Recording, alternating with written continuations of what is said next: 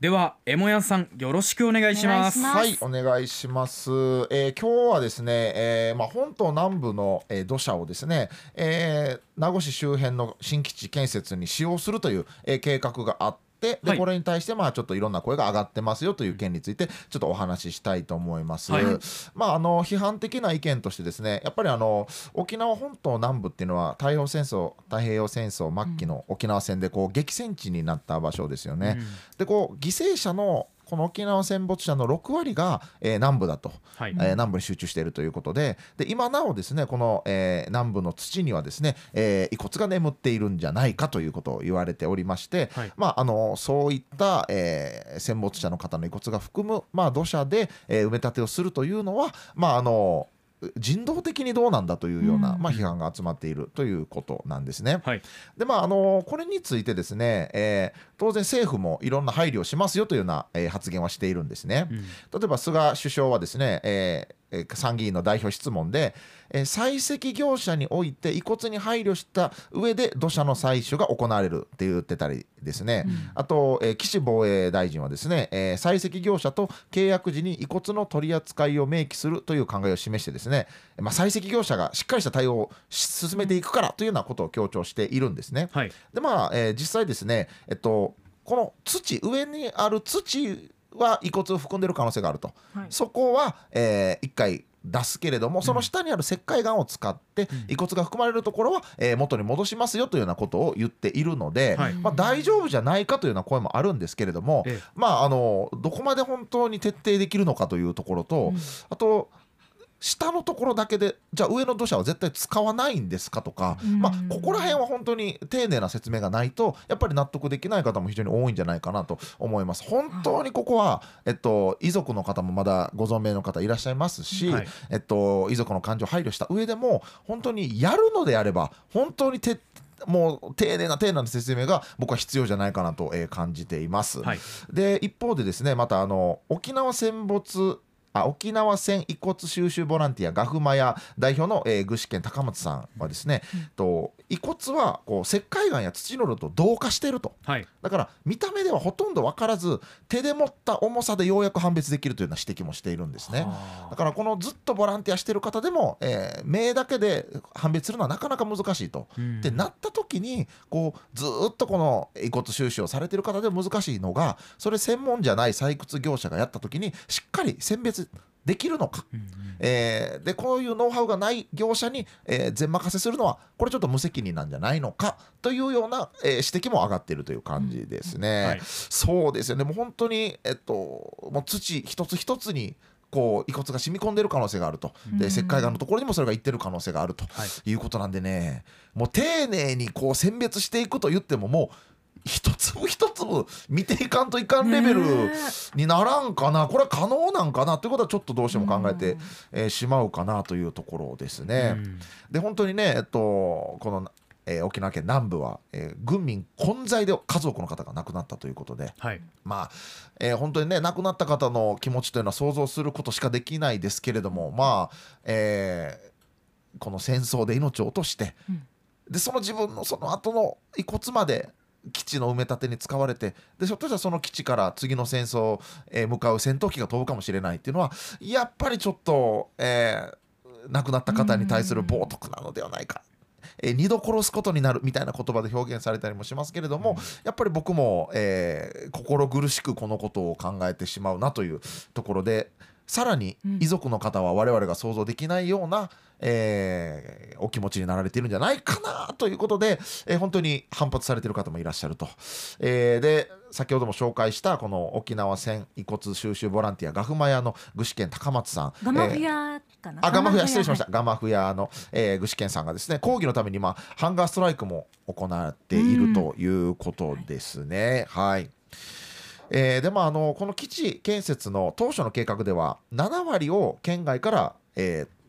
調達する予定だったんですよね土砂をね、えーでもまあ、えー基地、えー建設断念を求める沖縄県与党を中心にお県外土砂規制条例が可決されたんですよね。でこの条例を回避するようにじゃあ県内で調達するしかないよねということで沖縄県南部が、えー調達地域として、えーまた候補に上がっているということなんですがこれに対してね結構あの自業自得だなみたいなえブーメランだっていう声もあるんですよ。えー反対基地反対する、えー県与党が、えー県外からの土砂を止めようとしたからじゃあもう県内でやるしかなくなっちゃったんだよと。うん。だから県外からの土砂搬入を、えー条例で止めた県与党自業自得じゃないか。あなたたちの責任なんだよみたいな、うん。まあ、言い方をする人たちがいるんですけれども、まあ、僕はこれちょっと違うかなと思ってます。まあ、1996年の県民投票1997年の名護市民投票そして2019年の県民投票や、えーまた直近の県知事選などまあ民意的にはやっぱり新建築、えー新基地建築の、えー反対の民意が出ているわけですよね。うんでそういう県民の負託を受けた県の行政としてはやっぱり、えー、と反対の行動を起こしていかなければいけないと、はいえーいうことで土砂の搬入を止めることでじゃあ、えー基地建設止めようということで行ったわけですよ。うんでねこれそれに対してなんか土砂投入せんといてっつって県外からの土砂搬入を止めたのに対してじゃあ県内で調達するからこれお前たち自業自得だよというのは、うんなんかこう殴ってくるやつに対して「ちょっとお前俺の顔殴んなよ!」って言ったら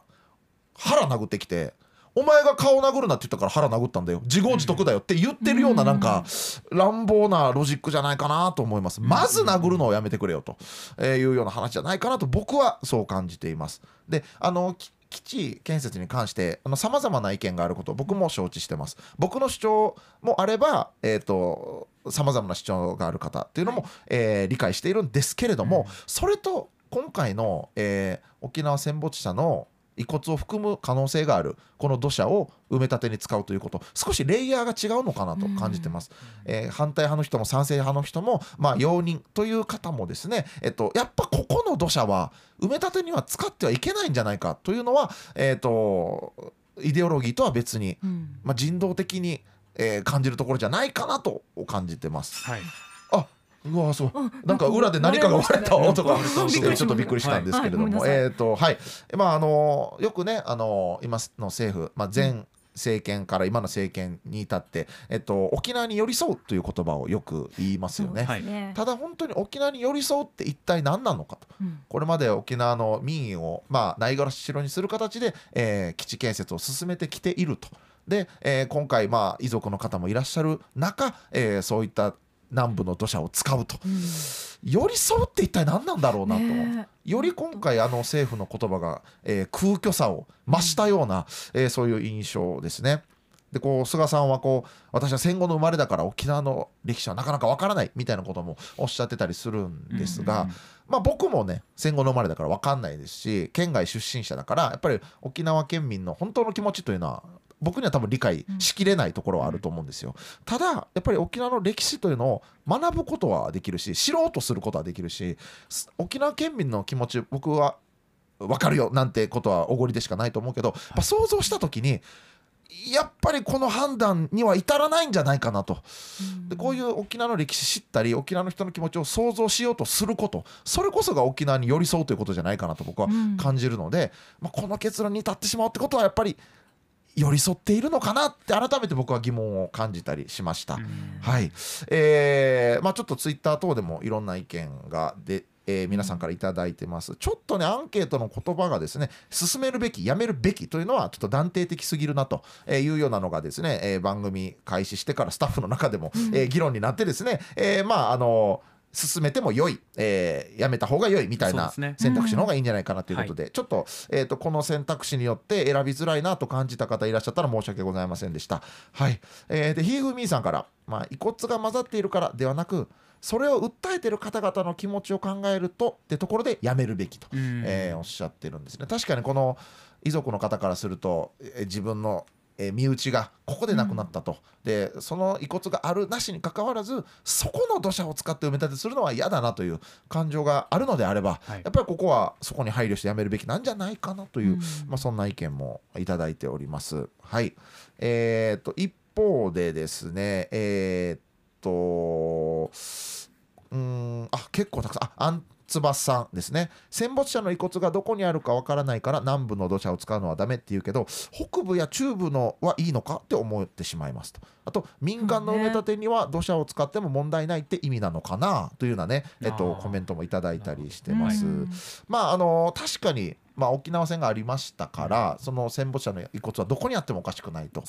はい。ただやっぱりこの、えー戦没者の6割が南部に集中しているという現状と、うんうん。えっと、あと民間の埋め立てに土砂を使っていいのかっていう問題と民間の道路工事とうんあと基地建設のための埋め立て、うんこれではやっぱり意味合いも変わってくるかなと僕は、えー感じます。うんはい。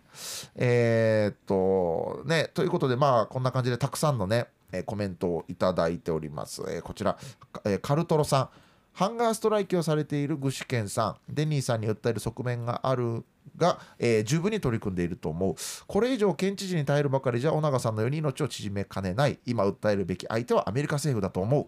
日本政府は機能してないからなというような、まあそういうコメントもいただいてます。そうで、ちょっとハンガーストライキに取り組まれている尾長さんやその有志の方々、えーまあこういうメッセージの発し方しかもうやりようがないということだと思うんですが、なんかね、頑張ってくださいともやっぱりもう言い切れなくて。ねねそうですよね。そうなんですよね、なのでまあ我々としてはこの件に関して感じること、えーをやっぱり自分たちなりに発信していくことしかないのかなと感じてます、で本当に僕もさまざまな意見があるのは承知してます、うん。ただ僕の考え僕のできる範囲で発信した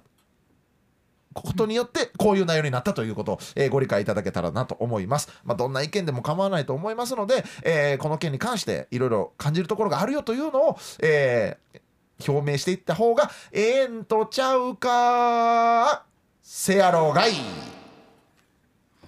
ということでございました。はい今日のエモヤさんのテーマ